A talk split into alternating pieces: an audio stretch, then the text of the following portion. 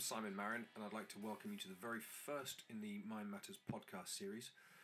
I've got a really fascinating chat to come up in the next few moments, and it's with a guy called Stephen Finlayson, who is former British Army, uh, RAF Regiment. He has worked as a personal trainer since leaving, and is now engaged in mentoring in schools to help kids with the mental health side, the stress, dealing with bullying, etc., and helping kids really become aware of the resources available to them and to recognize and bring out the very best in themselves, which I think is uh, hugely applaudable. And also, he's had a few encounters and is getting much more involved in helping veterans as well. Obviously, being a veteran himself, it's close to his heart, as it is mine. And uh, I'd like to introduce you to Stephen now. So, good morning, Stephen. Um, really appreciate you taking the time out today to to have this discussion because I think it's going to be quite interesting um, for for you, for me, and anybody else that listens to this. So it's good. It's good. So thanks again. No, good morning, Simon. Thanks very much for having me on. Uh, really appreciate you taking the time.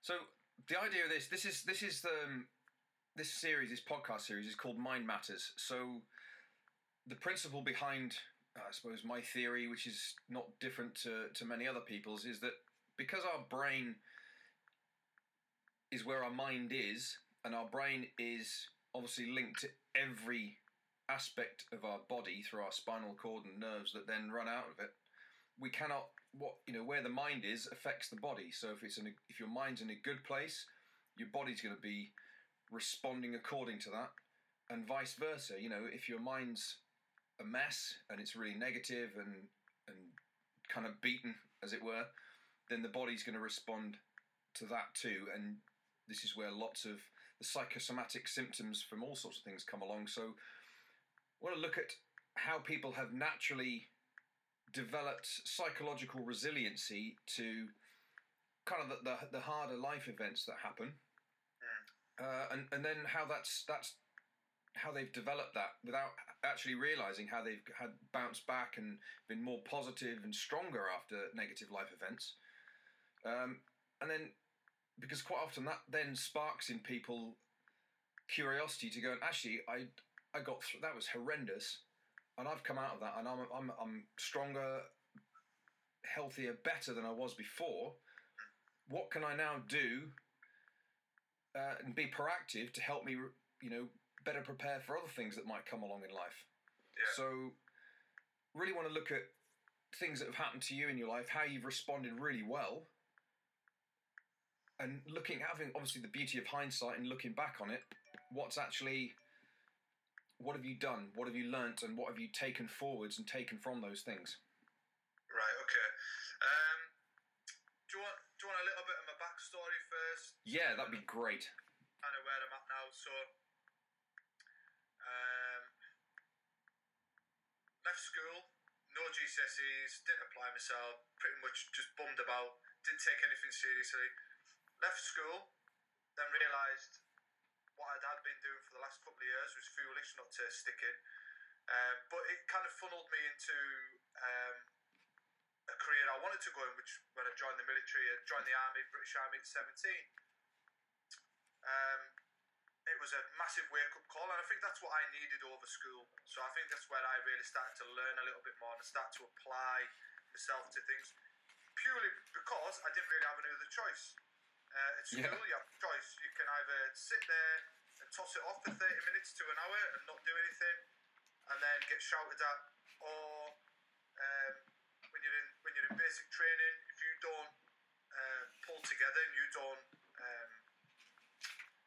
apply yourself, you'll get punished, and that punishment usually reflects on everybody else in, in the in the platoon or in the in the um, section. So you don't want to be seen as the guy that lets everybody else down. So that was where I kind of really kind of found that discipline because the, the, the, school circuit never instilled that, but the military certainly did. So that's where I really started to grow up a little bit more. Not a whole heap, um, but I started to understand the, the the importance of education and discipline and applying yourself. Then um, at 21, I decided that I didn't really want a career in the, in the army anymore, so I left. Um, have, I done a tour in Northern Ireland in 2000, so that was a massive wake up call because um, you you, re- you didn't realise that these things were going on within our sort of um,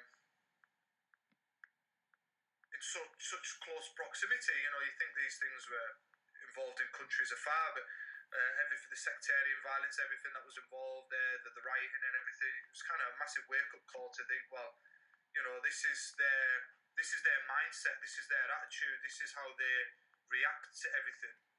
Yep. Be destructive.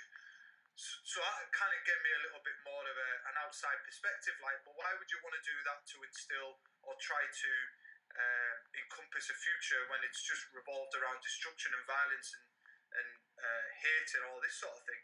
But obviously, that's just because that's been instilled in them from their parents and, and from previous generations. So that, for me, was something that's never really going to get fixed unless there's uh, a definite solution to it, which they could never draw up. But that's that's a topic for another day. But that for me kind of opened my eyes up to like flipping heck, you know, understanding um, uh, an open mindset and, and opening up to other avenues and other opportunities can break you away from what you've been conditioned to from what your parents have told you and their parents and so on and so on and so on.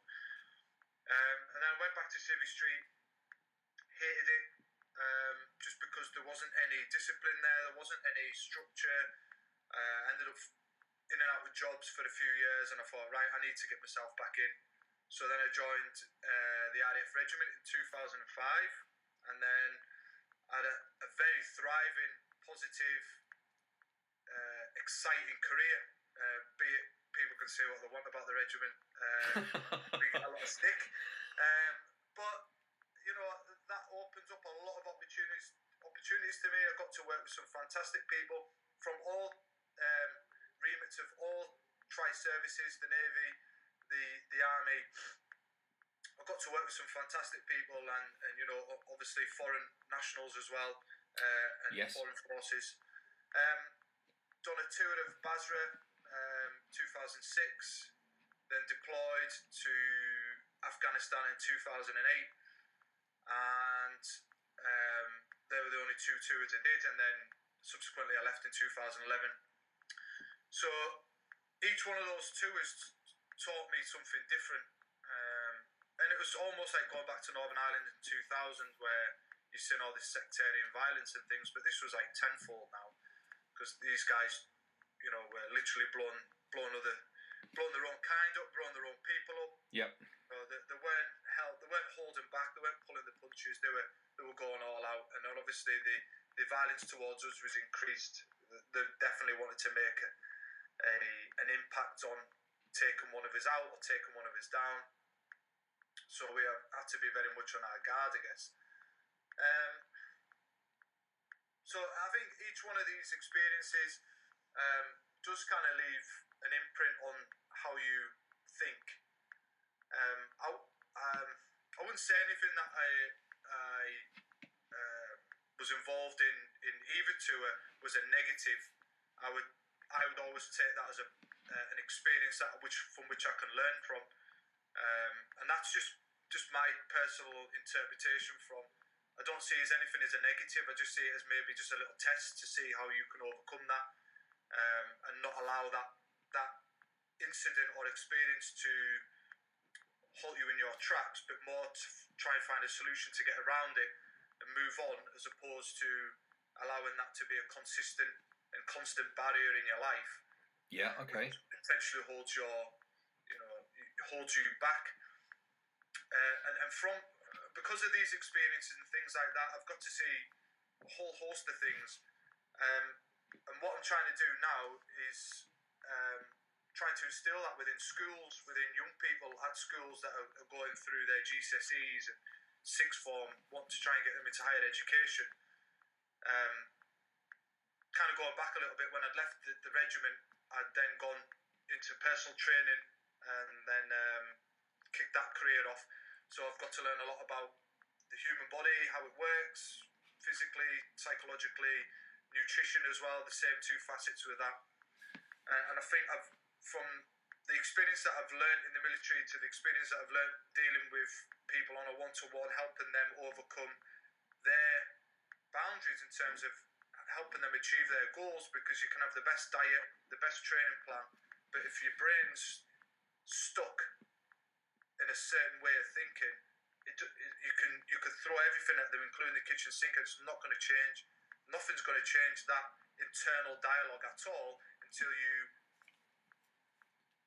uh, acknowledge that there's something there that's inhibiting you from progressing forward. So you need to figure out what that is. Once you figure out what that is, you need to try and find out solutions to that. Then you can start moving forward. Um, and then once I realised this, this is when I started want to mentor uh, young people at schools because that internal dialogue must be going through their minds just as just as much as a, an adult who's in a nine to five or or a corporate director or anybody that's that's feeling the pressure. These internal dialogues can obviously pop up at any given time and kind of stop you thinking beyond where they're currently at. So that's kind of where I'm at with that. But um, I'm hoping to then transfer that skill set and that experience over to people that have been in my current in my situation in the past, so helping people transition from the military into civilian street. There isn't anything there to really catch them and to kind of help them move into a direction that they want to see a career in. You know, they've already built a career in the military. We need to try and instill those skills and attributes and get them into a job or into an industry or into a lifestyle that reinforces that. So they're adding more value to not only the families but to, to the job they're in or to the business they want to work on. Instead of like letting all those skills and attributes lie dormant and then falling into the rat race or falling into a job where they're just kind of just turning up, doing the bare minimum, and then clocking off, and then just doing that until the time's up.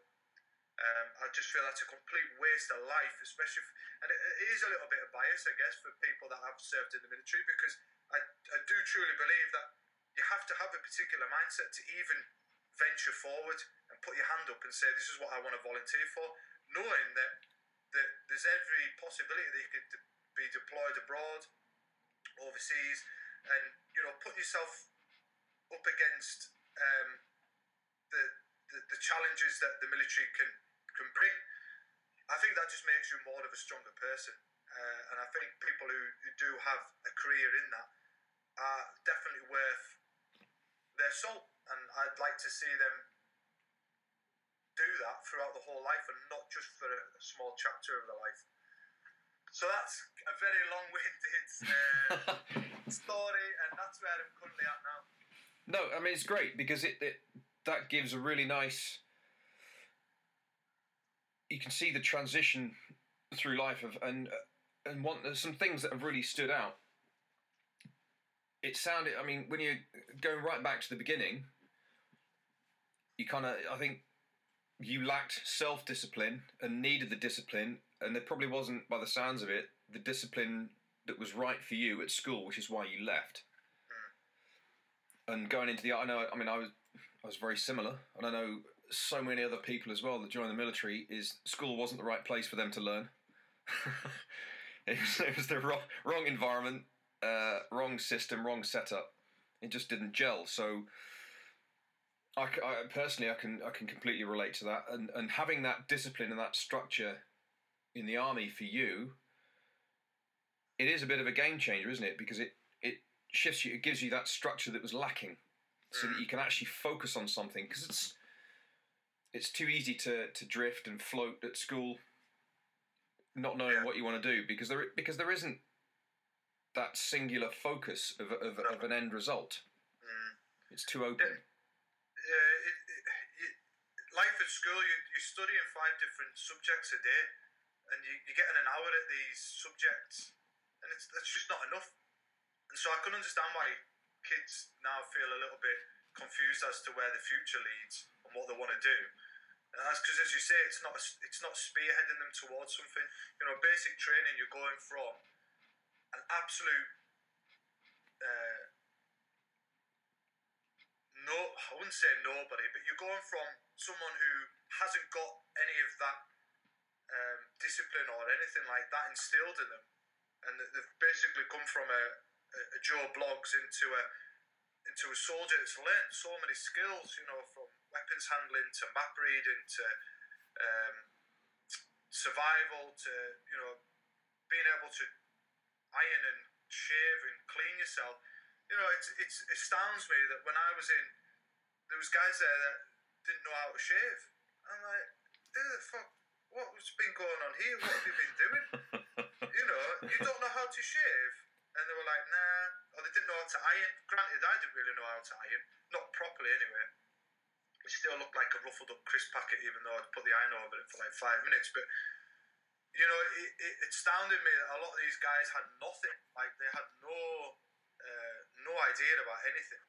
Even personal hygiene was just it was incredible how some of these guys could function, and that and that is where the military, I think, really kind of pulls that out of them and shows them that you know this is what you need to do in order for you to stay hygienic. This is what you need to do to keep your rifle clean. This is so you, you're learning a lot um, not just the discipline. It's it's very. Uh, it was a massive game changer, and I think that's where a lot of people lack is having that um, opportunity to to learn those things uh, from a different perspective.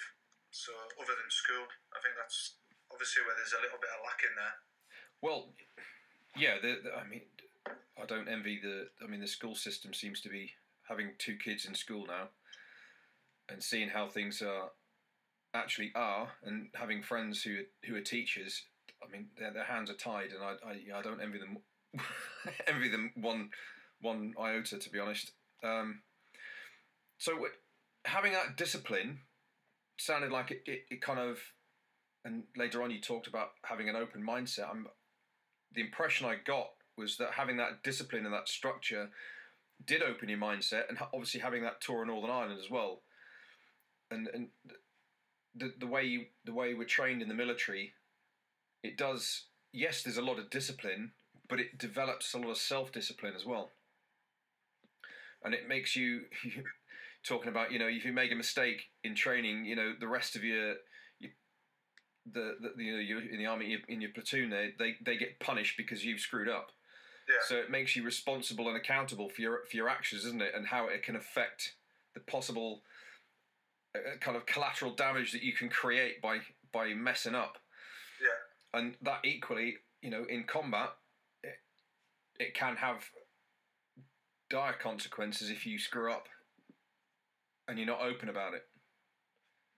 So yeah, de- definitely, yeah. Um, it's um, it, it, it's a it's a golden opportunity for you to bond with the people that are in your section platoon um, and, and, squadron and whatnot, it, it, it, gives you that golden opportunity to bond with them and forge good relationships. Um, and also gets you to kind of stop and think before you act. Instead of acting on impulse, you've got to you've got that just that split second where you think, right, before I do this, what are the consequences? And that it might slow the, the thought process down ever so slightly, but just that split second of realization and catching yourself before you do anything on impulse or reaction could potentially save you from landing yourself into seriously hot water, you know, not just on the battlefield, but in, in life as well, you know, um, just lashing out or saying the wrong thing in the wrong situation or absolutely, or, you know, doing something just on impulse, you know, it, it can lead to, you know, it can take you down some really narrow and dark paths that you know sometimes people don't know how to do the 180 and return back from.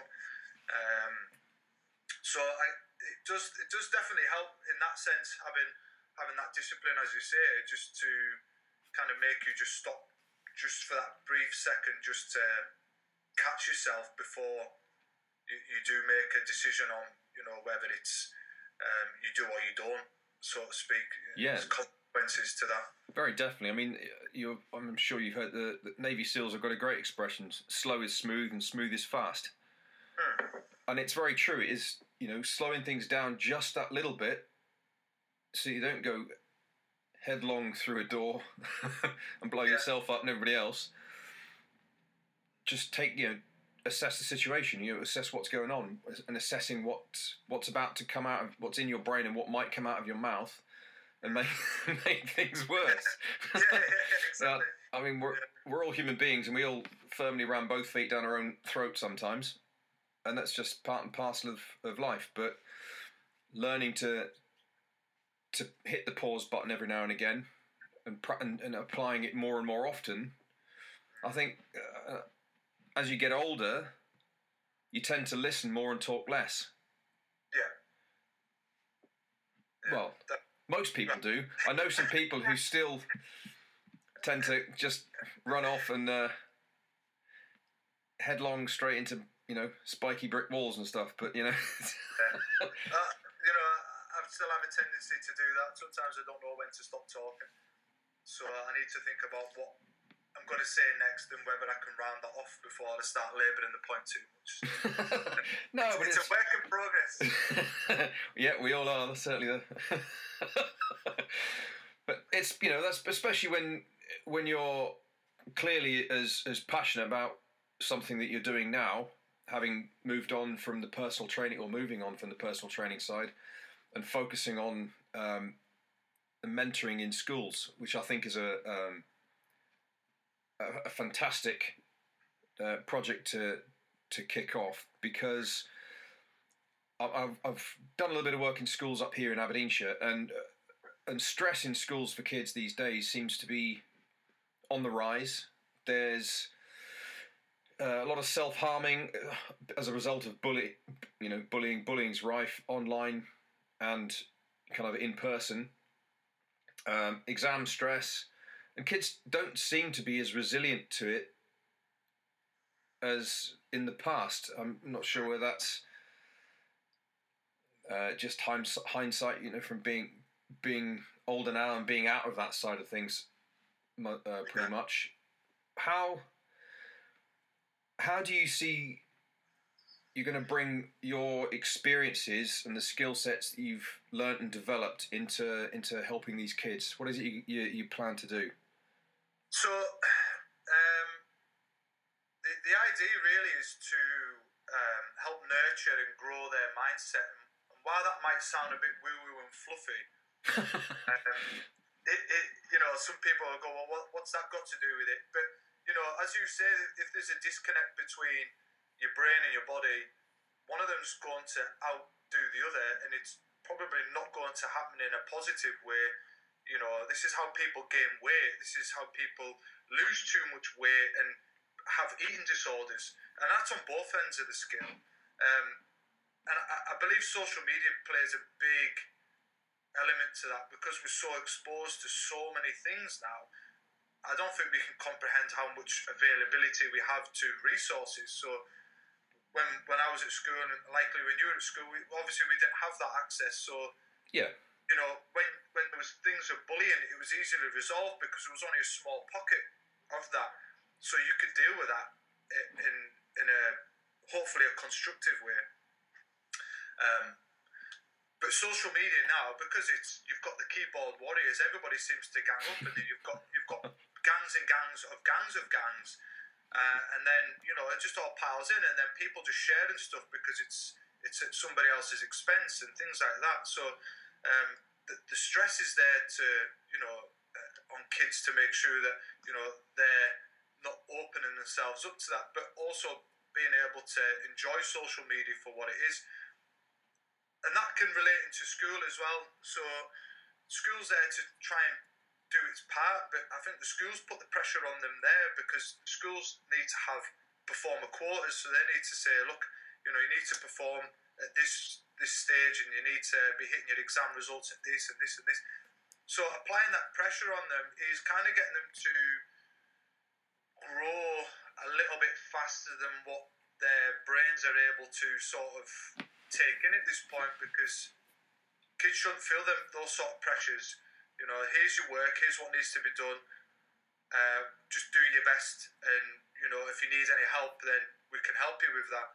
But you know, now it's like you need to hit this, you need to hit that, you need to do this, you need to do that, and it's it's unfair on the kids for them to put those expectations on them when they don't feel right about them, or maybe they don't feel like they're, they're capable of doing that themselves. So my idea is really just to say, look, you are capable of doing whatever you want to do, providing that you want to do it, but you need to fix where you're currently at now. So if there's something stunting your growth or your your inner potential, you need to acknowledge that and then you know circumnavigate around it and say, look, well, you know, if it's um, if it's your friends kind of saying, "Oh, you'll never do that," and this, that, and the other, or people doubting you, then you obviously need to change that. So it's either changing who you knock about with, or it's looking at their attitude and turning it around and saying, "Well, actually, I'm going to use that as a driver because I'm going to show you that I can do that."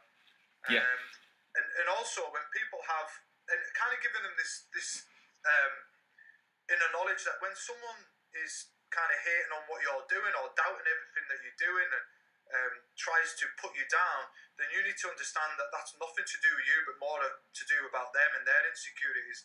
That they're they're afraid and jealous and everything else intertwined in that because you're wanting to make those steps, you're wanting to advance, you're wanting to grow, you're wanting to really push the boundaries on your own uh, learning and development.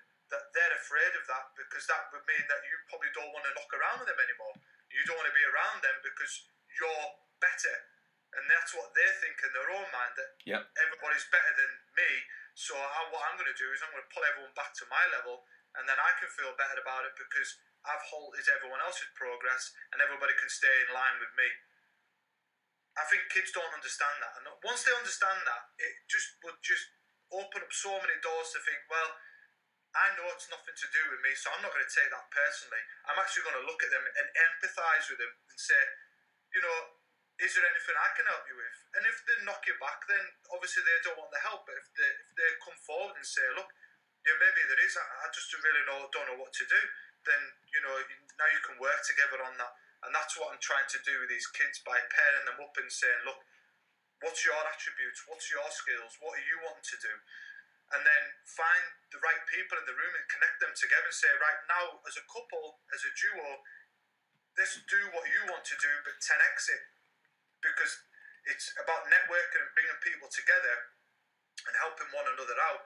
Just like what the military would do with us, you know, you'd get paired up with someone who had uh, their strengths and you had your strengths, but they, they would do it in a way where your weaknesses would be the other person's strengths. Yes. And they would help and nurture you and build you up with that, uh, rather than having all the strongest pairs together and dominating the group and dominating the pack it would split them, pull them apart, and allow that leadership and skill set to really flourish by helping someone who isn't as up to speed with that particular uh, skill or that particular lesson. And I want to try and integrate a lot of that into, into these kids at school now because that's what helped me learn. Because the school system has their own agenda, the military has their own agenda. If, if you could somehow uh, piece that together, I, I fully believe that the two would definitely go hand in hand. Um, not just from the discipline aspect, but just about like camaraderie, you know, helping one another out, uh, being more aware of things before you open your mouth or you engage into something, understanding that when people are bitter and twisted, it's nothing to do with you, but more to do with them, and possibly just putting your hand out and saying, "Look, do you want some help with it?" Yep. and they can either take it or they don't, and then that's entirely up to them. And if they don't want to take it, they can't help them because they've got to be able to step forward and say, "Yeah, I do need the help," before the, before you before anything that you could do is going to have an impact on them. Absolutely, like you mentioned earlier, it was the op- having an open mindset.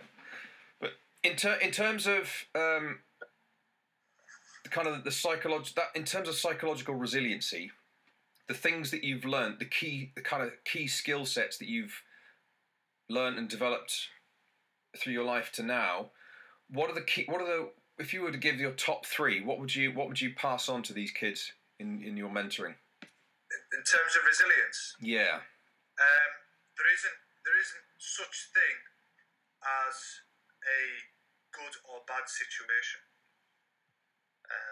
you've got to look at it with a, with a neutral aspect.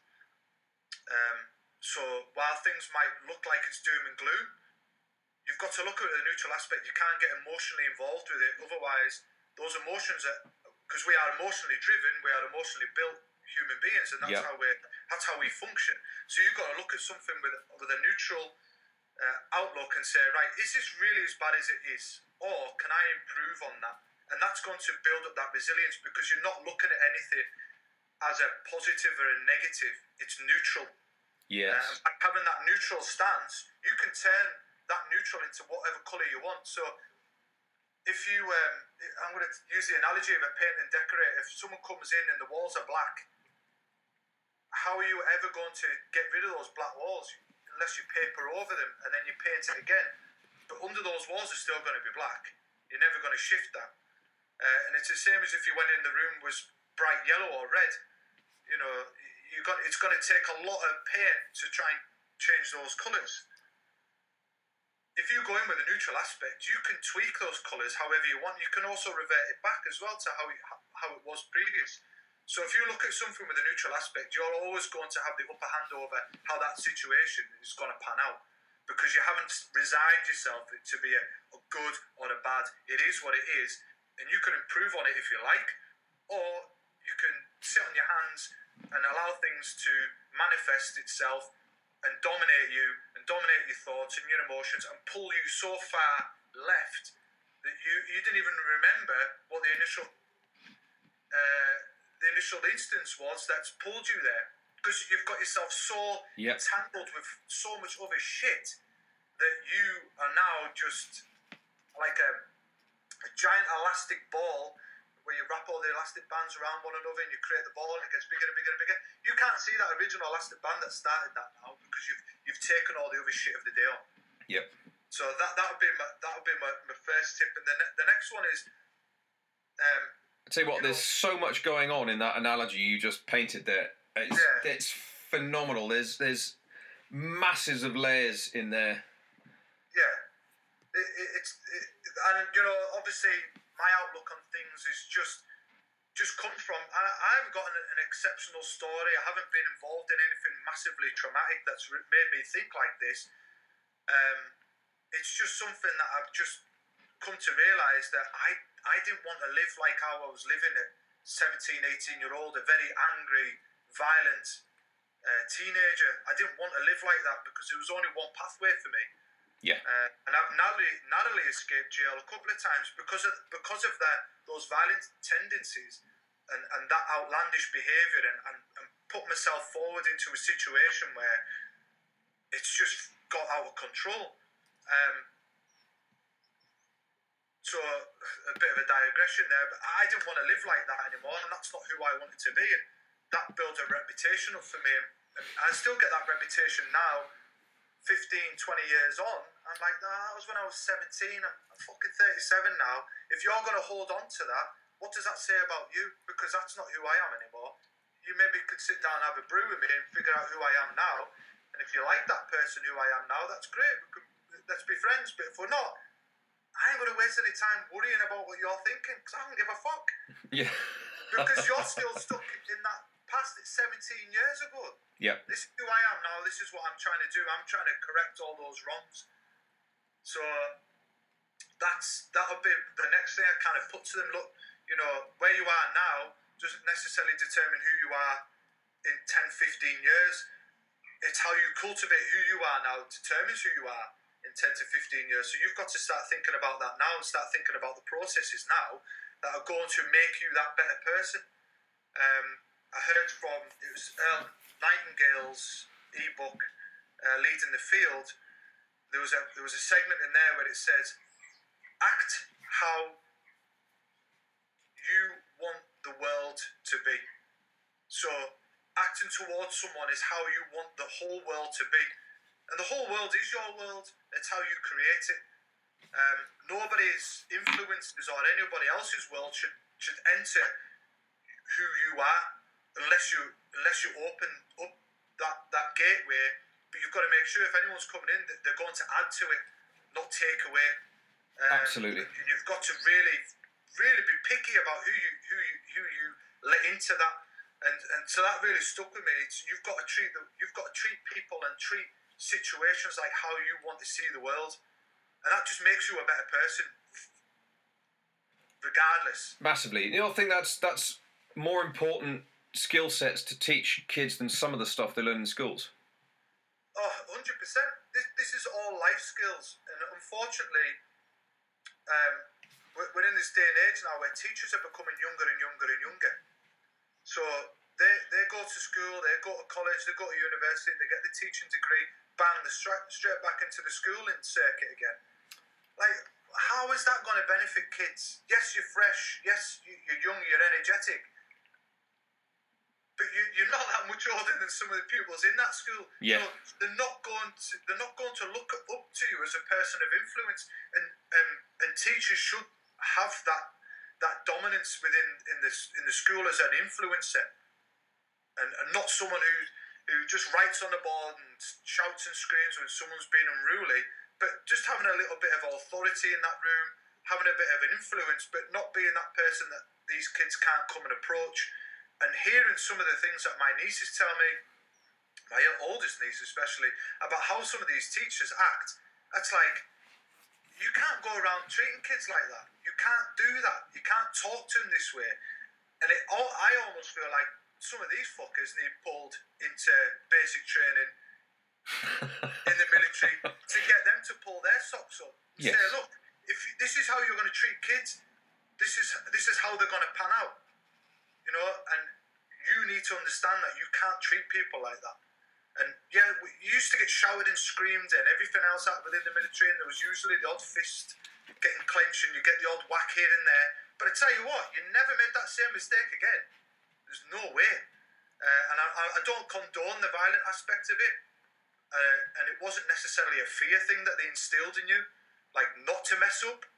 But it, it's very hard to explain um, unless you've been there and you'll know this yourself, Simon, that when you mess up, it, it's not a fear of, of um, being physically hurt or anything like that. It's like, shit, I, I've let everybody down.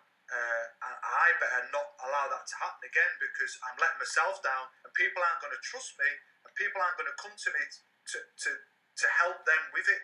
And all you're going to do is ostracize yourself. You're going to be known as the as the, the the, guy that nobody wants to freaking knock around with, or the guy that you can't be trusted with. Like, can I leave him a kit here? Yeah, yeah. Or don't leave it with him. You know, they'll end up walking off with it, or someone else will take it because you know there's there's so many reasons why you don't want to be that person. Absolutely. I have very um, distinct memories of being given the option for to take troop sergeant's punishment, or I can get marched in front of the company sergeant major. So, and yeah, have stuff go on your record. So it was a no-brainer, really. Just take a quick dig in the face around the back of the company lines, and that's it. You can move on from it. You know, you're not holding on to that. yeah, there's no grudges. No, there isn't. It's water under the bridge. Ch- Absolutely. And let's let's start afresh. And uh, you're exactly right. And you know, it's, teachers can't go around freaking digging kids. and this, that, and the other. Um, As tempting as it might be with some of them, I'm sure, but yeah, well, I'm sure there is. I'm, I'm sure a couple of them maybe deserve a, a little uh, backhand here and there. Not that I condone it, but uh, you know, it's um, there's there's always that uh, sour taste left within the pupils against the teachers. And you know, I was speaking with some young uh, young people the other day, and they were like, "Oh, this teacher's a dickhead," and, and I was like, "Whoa, hang on a minute." First of all, let's change the language of that. Are they really a dickhead? Or are they just doing their job and you don't like it because it's a lesson that you don't really. And then it's kind of like reverse engineering and they go, well, yeah, I guess he's not. He's just doing his job. I says, so you've got to look at these things from a different perspective because you can't go around labeling anyone a dickhead because they're doing something that you don't like. They're doing it because they're either told to do it because that's their job or that's who they are as a person. So you just move away from it, or you just get on with it. And, Mhm. and that's kind of just the mentality instead of uh, finding yourself, oh, it's this, it's that, and I'm going in with a, a negative mindset. You're not going to learn from that. You know, There a lot- to Put a spin on it. there's a lot of negativity. I, I noticed more, more and more after. I mean, I left the military in '99, so I've been out a while, and and I've I, the difference in in mindset. The military is a very uh, it's it's opportunity oriented. It's solution focused. Yes, we know there's a problem, but we don't need to focus on that. We need to focus on the things that we can do to fix the problem. The problem just gets parked. We don't. That's irrelevant. That's that's that's you know a waste of time focusing on that. Achieves nothing. And predominantly, I think that I've noticed in the civvy world is that it's much more problem focused. Not, I mean, just this is kind of being very generic here, Yeah. but more so than the the, the military. It's it's massively uh, problem focused as opposed to looking at the solutions. And there's a lot of lot of negativity and, and so much backstabbing. That the, the the whole mindset and perception is, is is hugely different, which is why I think we struggle when we come out is because it's such a culture shock. Having to immerse yourself all of a sudden. Because when I when I left, I didn't on my my resettlement course because I was when I was medically discharged, I was actually discharged before I'd finished my resettlement course. And then I heard nothing from that was it. I was No. done, dusted, washed their hands of me, and that was it. And I had to adjust again. I'm like, whoa, now what the fuck do I do? I did. I had no idea. and it was just very bizarre to have this real positive get go attitude and come up to so many brick walls. It was. It was. I, I initially I found it really hard. I don't know how you manage. It. Yeah, I mean you you you work your way through it because because of that military perspective of right. Well, I know what I can't do that, so let's do this instead, and you just keep moving along. You test and adjust until you get something that works. Yeah. I think what you're doing in in in the mentoring piece with kids is to instill that mindset, that open mindset, being positive, slowing down, not jumping in straight away, all guns blazing. As you said, engaging brain before opening mouth is is massive because there's you see it all the time. Kids, I mean, uh, kids will always argue and and fight and kick off with each other in physically, verbally, whatever, and that's just that's human nature. Can't you're not going to stop that. That's that's something that's going to, you know, as and when that changes. But you can learn to change it as you get older, and the sooner people, kids in school, learn from people like yourself to do that, and to perceive themselves and other people and the whole world around them differently and more positively, it can only be a good thing. Mm, definitely, definitely. Um, and you're never too old to do that. You know, No, God, no. th- these, I think uh, at the stage of that at school, I, I always say, I, I said to them, look, any, everything I'm telling you now, will probably go in one ear and out the other and think, right, what a load of hogwash. I don't, I don't get what this is to do with me. I don't know why your story has any relevance to what I'm going through with GCSEs and what I'm going to do with my life because I already know what I'm going to do. And I said, what you will find is in five, ten years' time, some one one instance is going to stand out, and you think, ah, that's what he meant by that. That's what this is what he meant. You know, because I was I was very much the same. You know, if someone came in and start, started talking to me about, you know, um, having an open mindset, I'd be like, well, what, what's all that about? But I think it's there, there wasn't there wasn't that element when I was at school. So by me going in, I'm already planting the seed and saying, look, mindset really does matter. It's it's having that meaningful and understanding that your mindset is going to drive you or it's going to stop you. There's there's no there's no um, sort of like no middle ground. You're either going forwards or you're going backwards, or you're coasting. But you're never really going to get anywhere with that uh, until you hit a brick wall or you lose momentum, and then you really never figured out what what caused that momentum in the first place.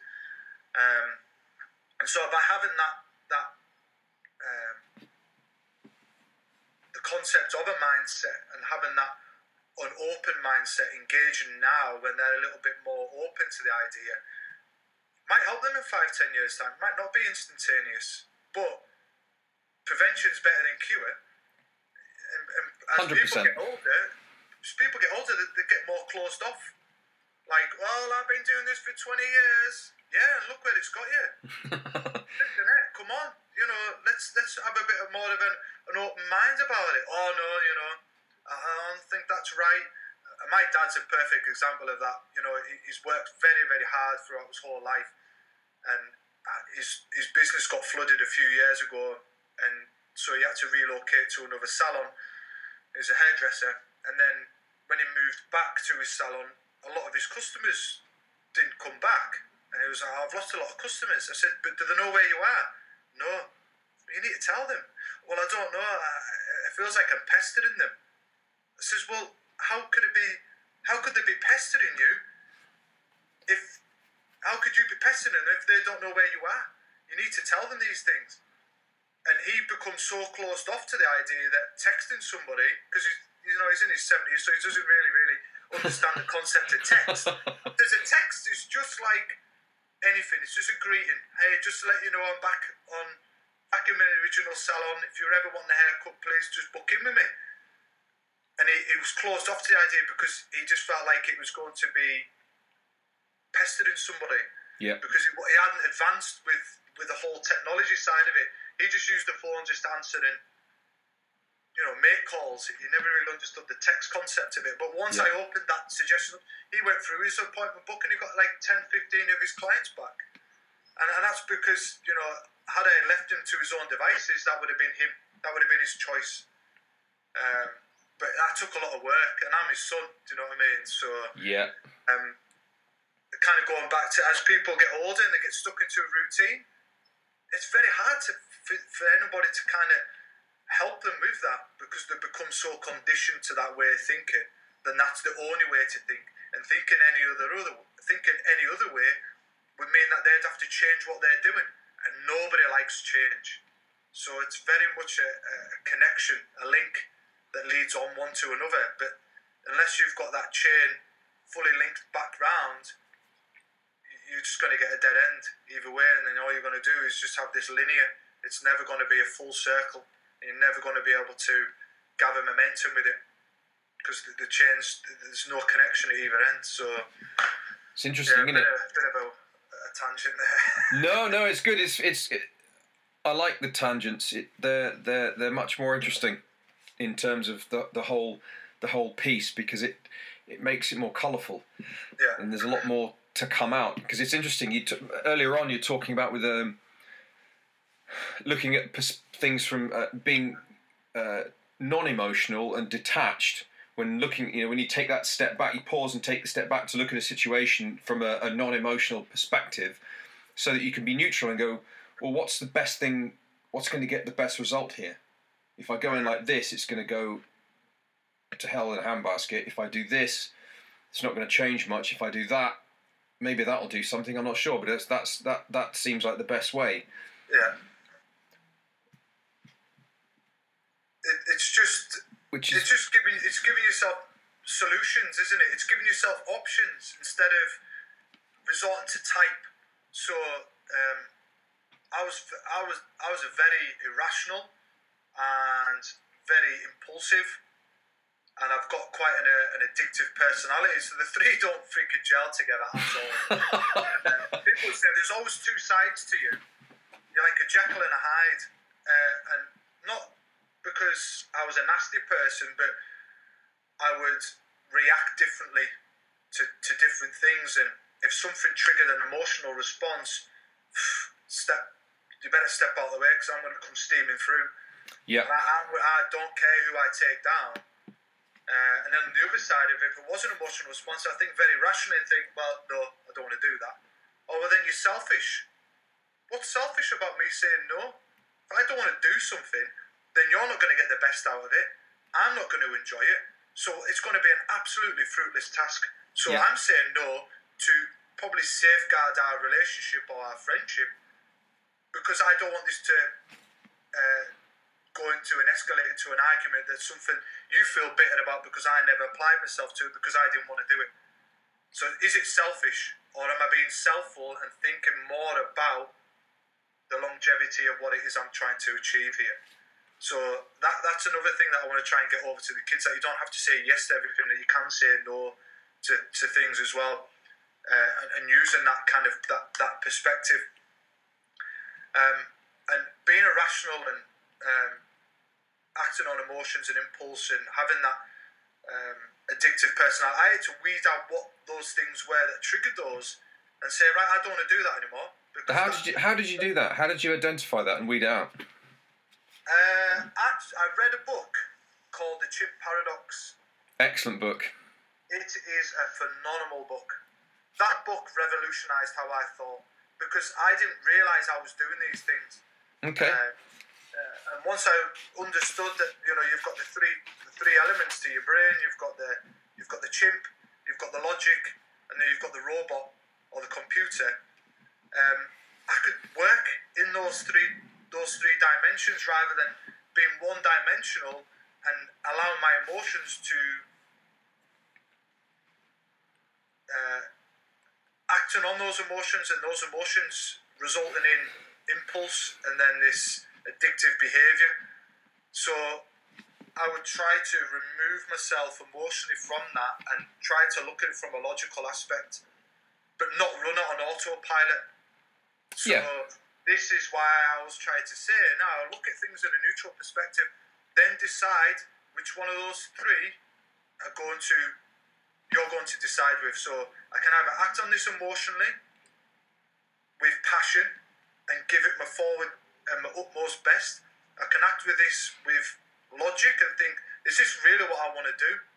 Because looking at this five years down the line, it's not what I want to be. So I'm going to say no. And I'm not going to just rely on impulse, as in the robot or the computer, just to say, well, every time a situation arises, this is how you normally react, bang, and you, it's autopilot. Yeah. So it's it is that thing that you, you learn from the military. Just stop, stand still, just for a, a brief second, and then think. You've got options here. Nobody's telling you what to do. Anything that you do now is all on you. And you, if you act out on impulse, irrationally, or whatever, the consequences are going to be yours, not anybody else's. And, I, and I, that's when I understood that, and that's when I started to really step back and think, wow, what an absolute asshole I was to some people. And why did I act like this? And why did I do that? And it questioned a lot of how I used to be.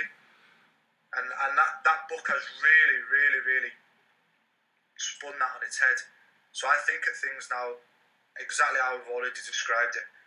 And things have just got better and better and better. I've made better decisions. I'm in better friendships. Uh, I'm making better relationships with, with people again. Yeah. You know, I feel like I'm a better person. I've still got a lot of work. I'm never going to be the polished um, product um, because that, that self work is is something you have to do every single day. Every- Without fail, have to be yeah. Mindful of that. The, the moment you think that you know, oh, I'm over that now. That's the moment that you drop the ball and you mess up. You know, every time that we deployed away, the, the last month of every tour, you can guarantee the casualty rate would go up because Yeah. guys were just not on the ball. Yeah. Well, I'm, I'm on the home straight now, and we always used to get hammered into you. Look, you're in the last month. Don't let your guard down. Keep vigilant. You know, keep your, your skills and drills up to its highest as you did on month one. Because Exactly. this is the month where you can drop the ball and shit can go sideways. And I, I've took that lesson all the time. So every time I, I'm, I'm, I'm in work or I'm, I'm doing something, I think about what I'm doing, the consequences, the actions. And I just feel better as a person now. I, I can't exactly say business has been booming, but and it has obviously had its peaks and troughs, and that's just the, the, the nature of the beast. But I haven't let that determine who I am or how I react. I've then got to just stop, pause, and think, right, I've not had a great month. How am I going to turn that around? What, what other options have I got? What opportunities are out there that I can tap into to help bring that business back up to where it is? And having that that outward perspective has allowed me to look a little bit more inwards about who I am as a person. So Well, that I mean, that sounds like just, you know, a phenomenal insight that you had from just reading one book Oh yeah, definitely. and multiple changes on, on many levels. Yeah, absolutely. That must have had, I mean, looking back at it now, at how at that kind of little, that transition from how you were before you read the book. And how long ago was it you read the book? 2014. Okay. So in four years, Yeah. how much have you changed and how how different and how much how, be- how much better do you feel as a person compared to four years ago? night and day. And you know, you hear these things all the time about, oh, that book changed my life. You know, it's not the book that changes your life; it's the work that you put in that changes your life. You Yeah. could read the best book going, but unless you implement what they're teaching you, or you implement anything that they're kind of highlighting to you, then it's not going to make a shit of a, a difference to, to you at all. So that book helped revolutionize how I think. I owe a lot to that book, but that book just opened up a few gateways, and it's the work that I've put in on myself Yeah. that's really made that significant difference. Um, and it's the only book I've read from cover to cover. I've ne- it's very, very. I think I, I can't even count on, on one hand the amount of books I've I've read, and I've got halfway through and ditched it. Onto the next one. Onto the next one. Onto the next one. That book I read from cover to cover. I gave it to, to someone recently for Christmas, and I said, "Who's go, who's going through a really bad time at the moment?" And I said, "Seriously, you want to come out of this a bigger, stronger, happier person? Read that book and do the work." put the work into what that book's telling you to do, and I, I'll guarantee it, you'll you'll look back at this and think, wow, that that is that insight has really helped me power through a really um, bad time, and that the bad times it, it was it, it's a situation that's been put on them. They haven't decided for this to happen. Someone's really. Uh, put a situation on them that's really, really not nice. And so, and so for them to try and look at it as a neutral is quite hard when they've got someone else who's pulling the strings. And I won't go into details, but No. I said, you need to understand and read this book because then once you understand and read that book, you can see how they're acting. And then once you understand how they're acting and how their reactions are and how their attitude is, it's, it'll be water off a duck's back because you know it's not personal to you. And you know that the stronger and the, the happier you become, the more that'll agitate them and they'll drop the ball eventually. And and, there's, and then that's where everything will come out. And you'll you, you'll be just be like, I told you, I told you, I told you. See, there's there's two expressions that two quotes that spring to mind. The first one is, "Life is ten percent of what happens to you, and ninety percent of how you respond to it." Definitely, it is. Yeah, Yeah, that that's- exactly what it is. And the other one is, "There's no, there is no failure; it's only feedback." Because you just found one way that it doesn't work. Yeah, exactly. Find, another, way that does work, or find a better way of doing what you've just done to make sure that you know you improve the situation. Yeah. So yeah, it's um, it's. I've enjoyed it though. I've enjoyed the last four years. You've learned a lot. You learn a lot about other people as well with that book. So that book isn't just about highlighting your own uh, your own issues, but it really opens up to you know how other people think, and I think that's half the battle.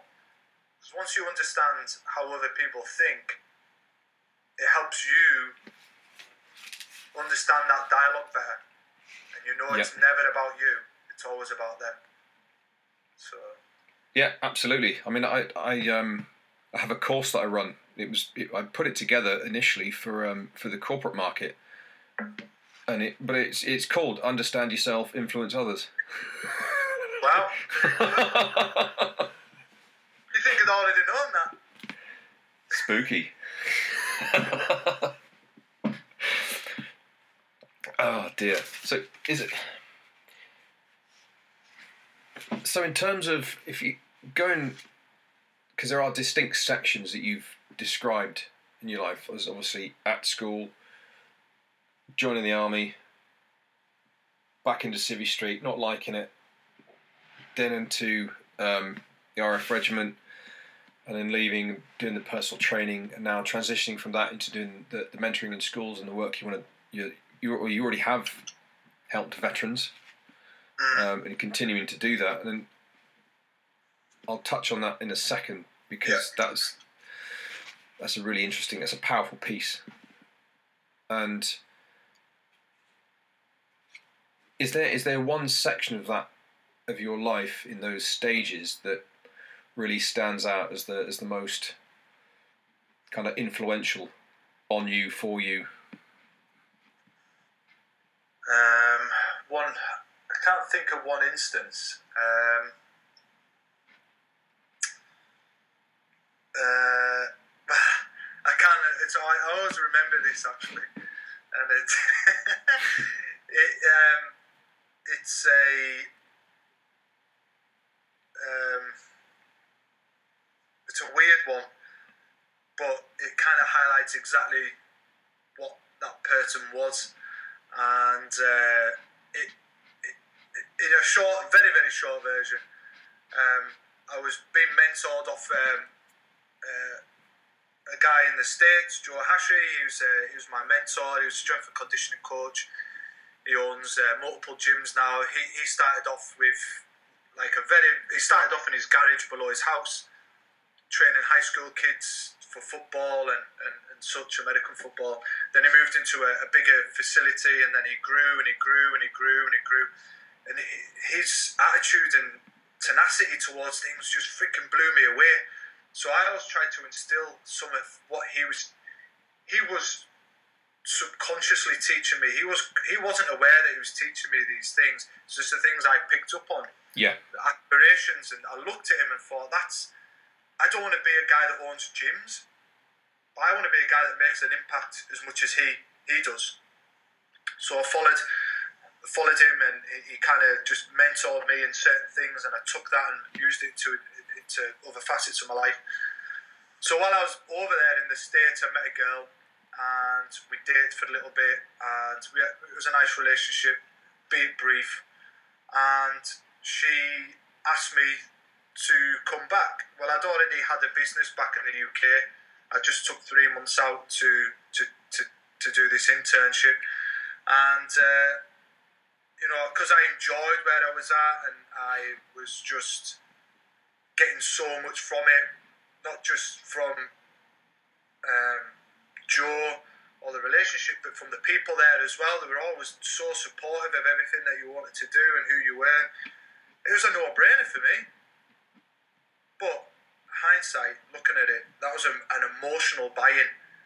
I was emotionally attached to everything that that was there for me, so I didn't look at it from a logical aspect. So I returned back to UK, uh, ended up selling everything that I had, giving up my business. It was something I'd worked very hard towards building to move back over to the States. okay Um, I moved in with her, and within two weeks, it went freaking pear shaped. So then I had to spend the rest of the time of the three months living back with Joe, who's very kind to say, look, you know, regardless of what's happened, come and come and live with us, and you know, we'll we'll, we'll help you out. And it was that defining moment there that I thought, man, like I have just thrown everything away for one person who didn't really know me and, and all these other things. And I thought, I thought in my head, that was logic. That was logic thinking there. Surely it makes sense. I enjoy where I was at. I enjoyed the people. Um, it, it was a it was a, a blossoming relationship. Logic was screaming at me to do it. And then when I look at it, when I read that book, I was like, logic had nothing to do with that. that, was, that was my impulse. That was my um, addictive behaviour, and that was my uh, irrational thinking. I wasn't thinking rationally, you know, and I didn't pause and stop and think. Now, if someone said, "Would you do it all over again?" I probably would because I wouldn't be in the position I'm in now. uh, things could possibly be different, and I, I don't want to change that. But that was a defining moment. I thought, oh my goodness, like someone's obviously capitalized on my emotional aspect of it Yeah. asked me to do something that I didn't really know what I was doing. And I've left so much behind, some, something that I've worked so hard on because I was impulsive, was irrational. I had this addictive personality that that's what I wanted to be, that's what there's what I wanted to be like. I've become quite addicted to that. And in that that instance there just made me think, right, I need to be a lot more sharper about who I am, a lot more sharper about the decisions I make, and even more sharper about who I let in. Because people can see that vulnerability and that, that side of you and use it to their advantage. I'm not saying that she did that because she didn't. Um, but that put up a few barriers and guards in a, a way to preserve myself. And that preservation has been what I've been working on for the last four years. Okay. So I've been preserving that there. And barriers and guards have been let down, of course, but only to the right people and to the right instances. But you don't want to be a closed book, but you don't want to be a, a freaking jazz mag that everybody freaking throws around either. No. Do you know what I mean? You don't want to be that one with the pages all stuck together and it's freaking at its fill. You want to be something people appreciate. You know Cheers for I the mean? image. Do you know what I mean? You, you want to be that. You want to be that that that person that people appreciate. Uh, and and that was a turning point for me where that person didn't appreciate what I was doing and what I had done, what I was willing to do. They just used it for their own selfish gain. yeah, There's absolutely. nothing wrong with that. There's nothing wrong with that because that's what get, that's what gets people what they want. But that doesn't always pan out for the other person as well. No, no. And that's kind of like where I was at with that. So that was the really defining moment. So it wasn't anything um, major uh, or anything that would make front front headline news or whatever. But for me, that that was a, a massive turning point. I thought, my goodness, like people are just um, are going to take that advantage if you allow them to do that. If you don't stop and think and pause just for that one minute, just to think, is this the right thing to do or not? So Well, it, you had you had enough of an open mind and clearly enough awareness to, to identify that in the first place. And if you didn't have an open mind, you wouldn't have had the awareness. Yeah. And so much of what you've talked about, I'd say ninety nine percent of it, it links back to that one that those two words, open mind. Mm. At the right at the very beginning of this conversation.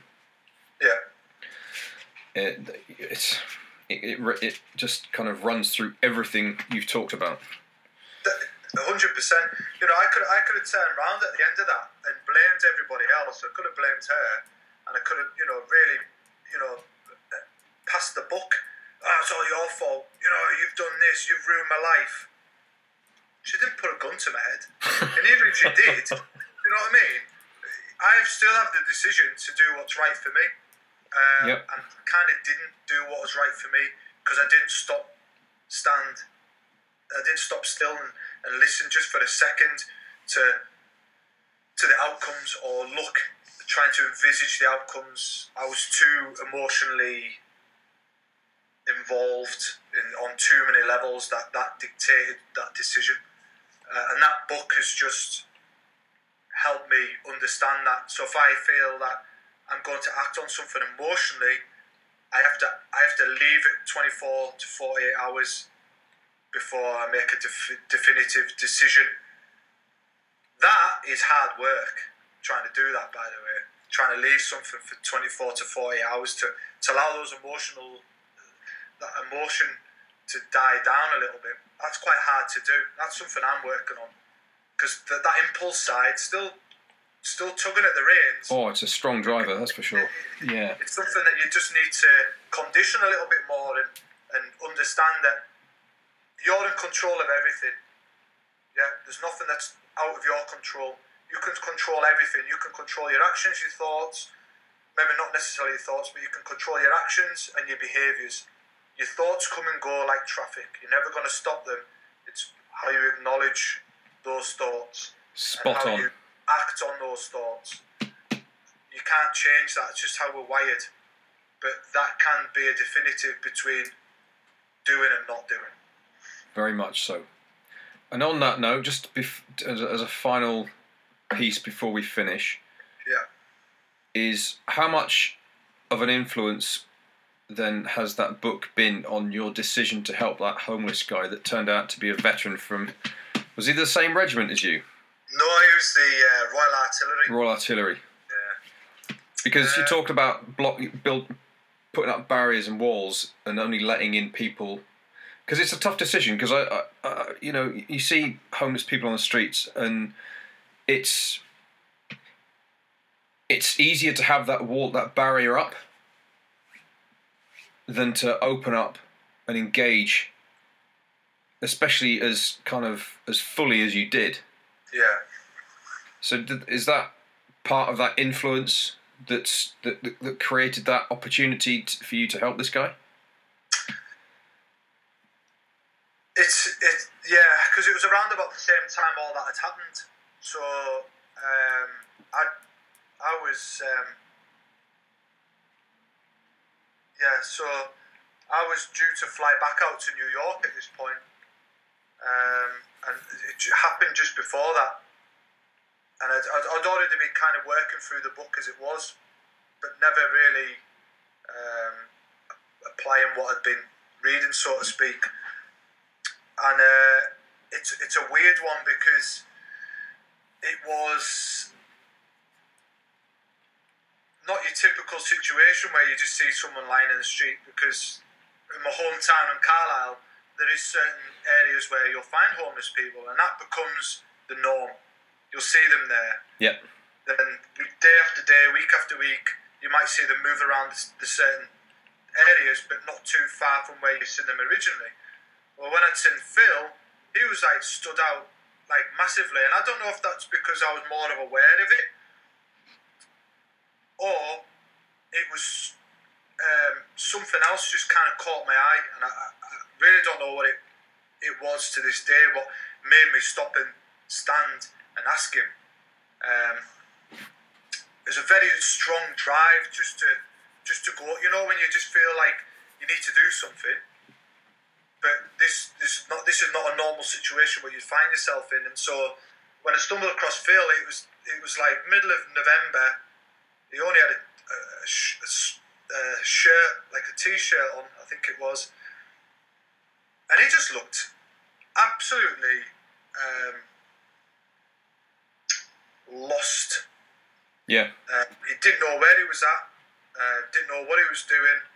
He was um, absolutely scared, witless, I think. And uh, I said it on the said it on the documentary that when you look in somebody's eyes and you see that fear, and you re- you reckon you've recognised that fear before, Yeah.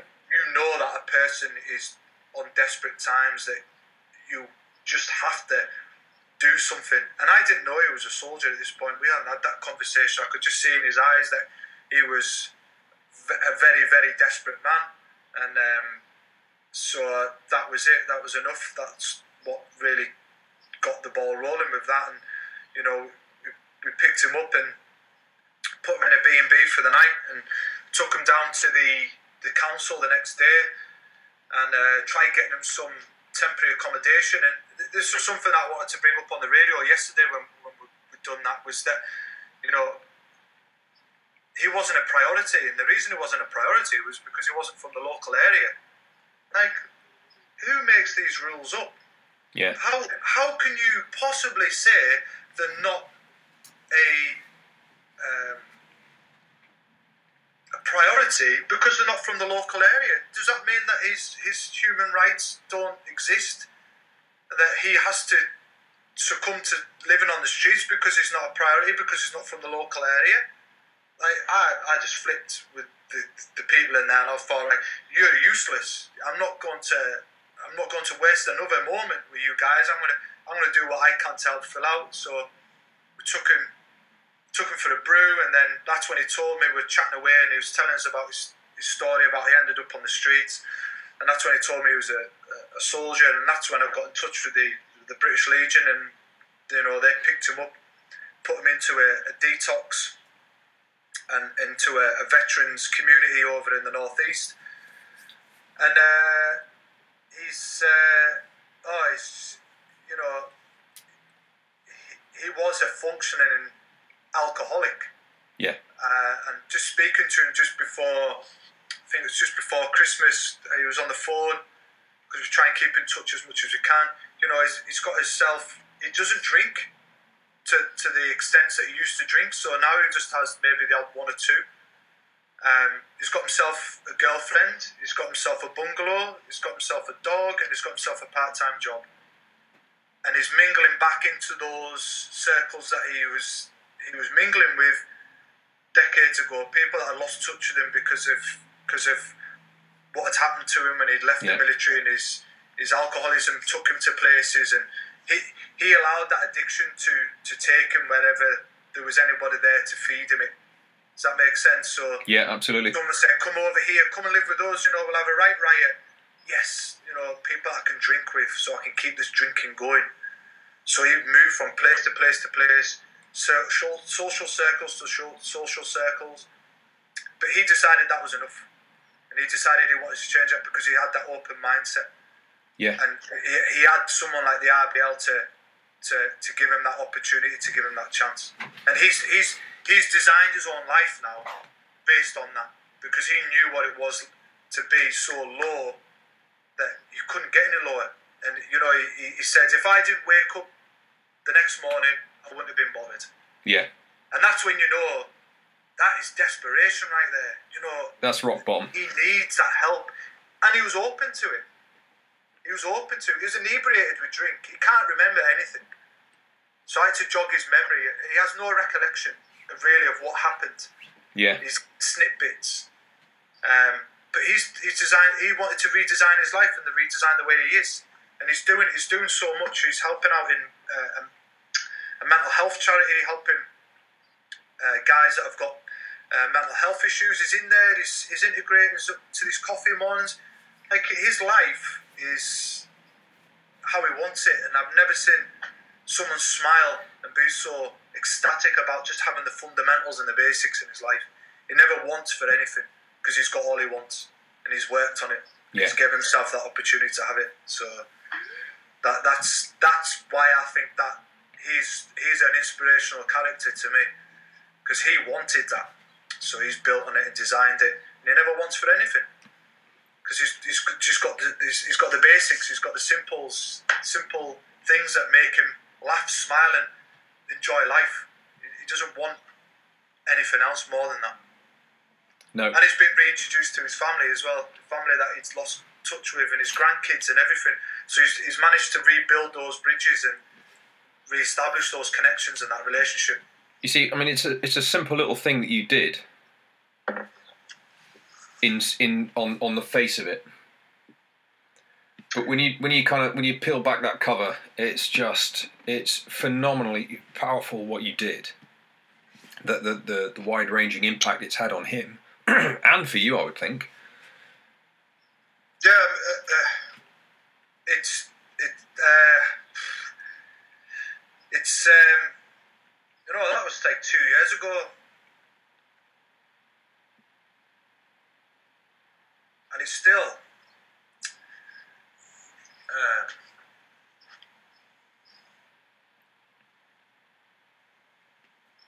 still does uh, excuse me, sorry. It's okay. Um, it just shows the power of what you did, doesn't it? It, it, it pulls on heartstrings two years down the line now, two years on, it still pulls my heartstrings because he's done that, and um, it makes me feel a little bit more upset and sad that there's there's there's people out there that aren't getting the help. Yeah. Too many. Unfortunately, too many.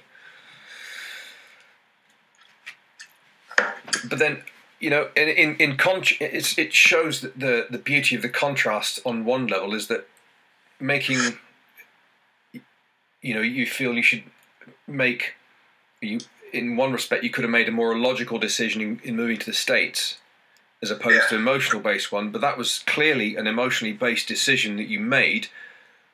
That was a phenomenal choice. Yeah. So it does have its merits. It does, yeah. It does have its merits. And uh, yeah, I always try to contain that that emotional side of it when Phil gets brought up. But man, it's like you know, um, it, it it it does just um, pull a side out of me that you know I, I haven't really got I haven't really dealt with because I wasn't even I wasn't even sure I was capable of giving someone that help. So um, or even being able to do that. So for me, it's it's kind of that's I think that's a, a, a side that I need to obviously recognise and work on a little bit more, so it doesn't doesn't pull me into that that way of getting upset. I mean, there's nothing wrong with that, you know. It's you know, Absolutely not. There's nothing wrong with it. with- with- there's too much stigma around, like guys who get upset about this, you know, the pussies and the fannies and all. I don't buy into any of that.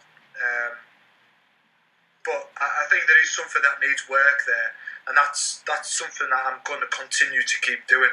Um, you know, because uh, it's important. Just like what Phil's done, you know, he's continued to work on what he wants from his life, and he hasn't stopped. And I don't think he, I don't think he ever will stop because he's got such a powerful drive to to keep that going. And uh, Yeah. and, I've, and, and that's the sad part um, is that you know there's there's too many, not just veterans, just too many people in general just succumb to to addictions and succumb to their way of life and their way of thinking that this is the only outcome, and it, it's it's. I just don't think it's acceptable that people are allowed to to live like that, and there's no interventions, there's no real help there to help guide people away from that and say, look, you know, this is not how it's meant to be. This is just how you think it is. This is not what it can be. Uh, and I think by being in the schools and getting that, getting the that instilled in them now will help them surely 10, 15 years down the line whenever they come to a, a decision that requires them to think about what they're about to do, they, they can always relate back to what they were taught at school and say, look, before they do anything, I need, you need to think about the outcomes here. Because that's how people get into addictions and things like that, you know, and, and, obviously that, that goes off into destroying people's lives and everyone that's uh, involved with it. Yeah, very much so. Very much so. Okay. It's been fantastic speaking to you. I've Thank you very absolutely, much, absolutely loved it. It's been rich, full, and just a brilliant conversation. And, and what's what would you kind of in Keith Lemon style, if you were to give people what it, what's your message? I won't, I won't embarrass myself doing a Keith Lemon impression. Uh, I, do, I do try, I do try, but I won't, I won't bother. Um, so, what, what, sorry, what was the question?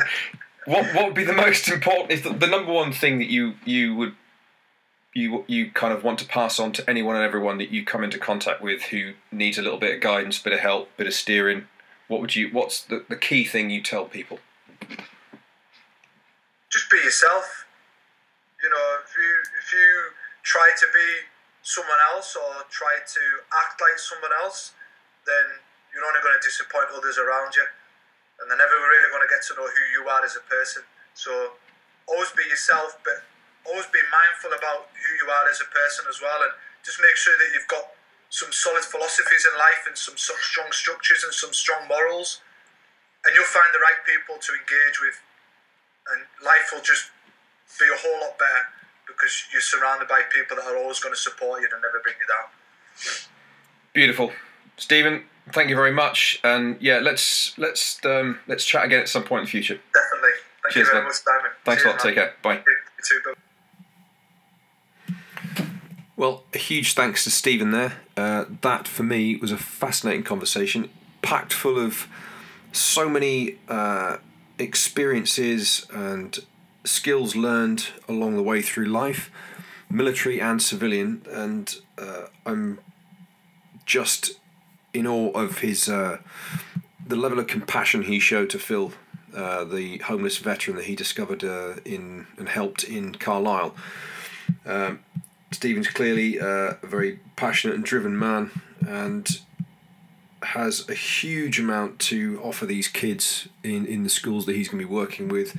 And uh, yeah, I mean, if, I'd love to hear from anybody as to what else they discovered from this, anything they've learned from it that they can take away from it, because that it is it's a, it's a rich tapestry of such useful information that I hope you can really utilize and take on board. So stand by for uh, the next installment, which I will be organising very shortly with somebody who I think will give you, from a very different perspective, uh, a fascinating insight into other ways that you can use your mind to become more resilient, both psychologically and physically.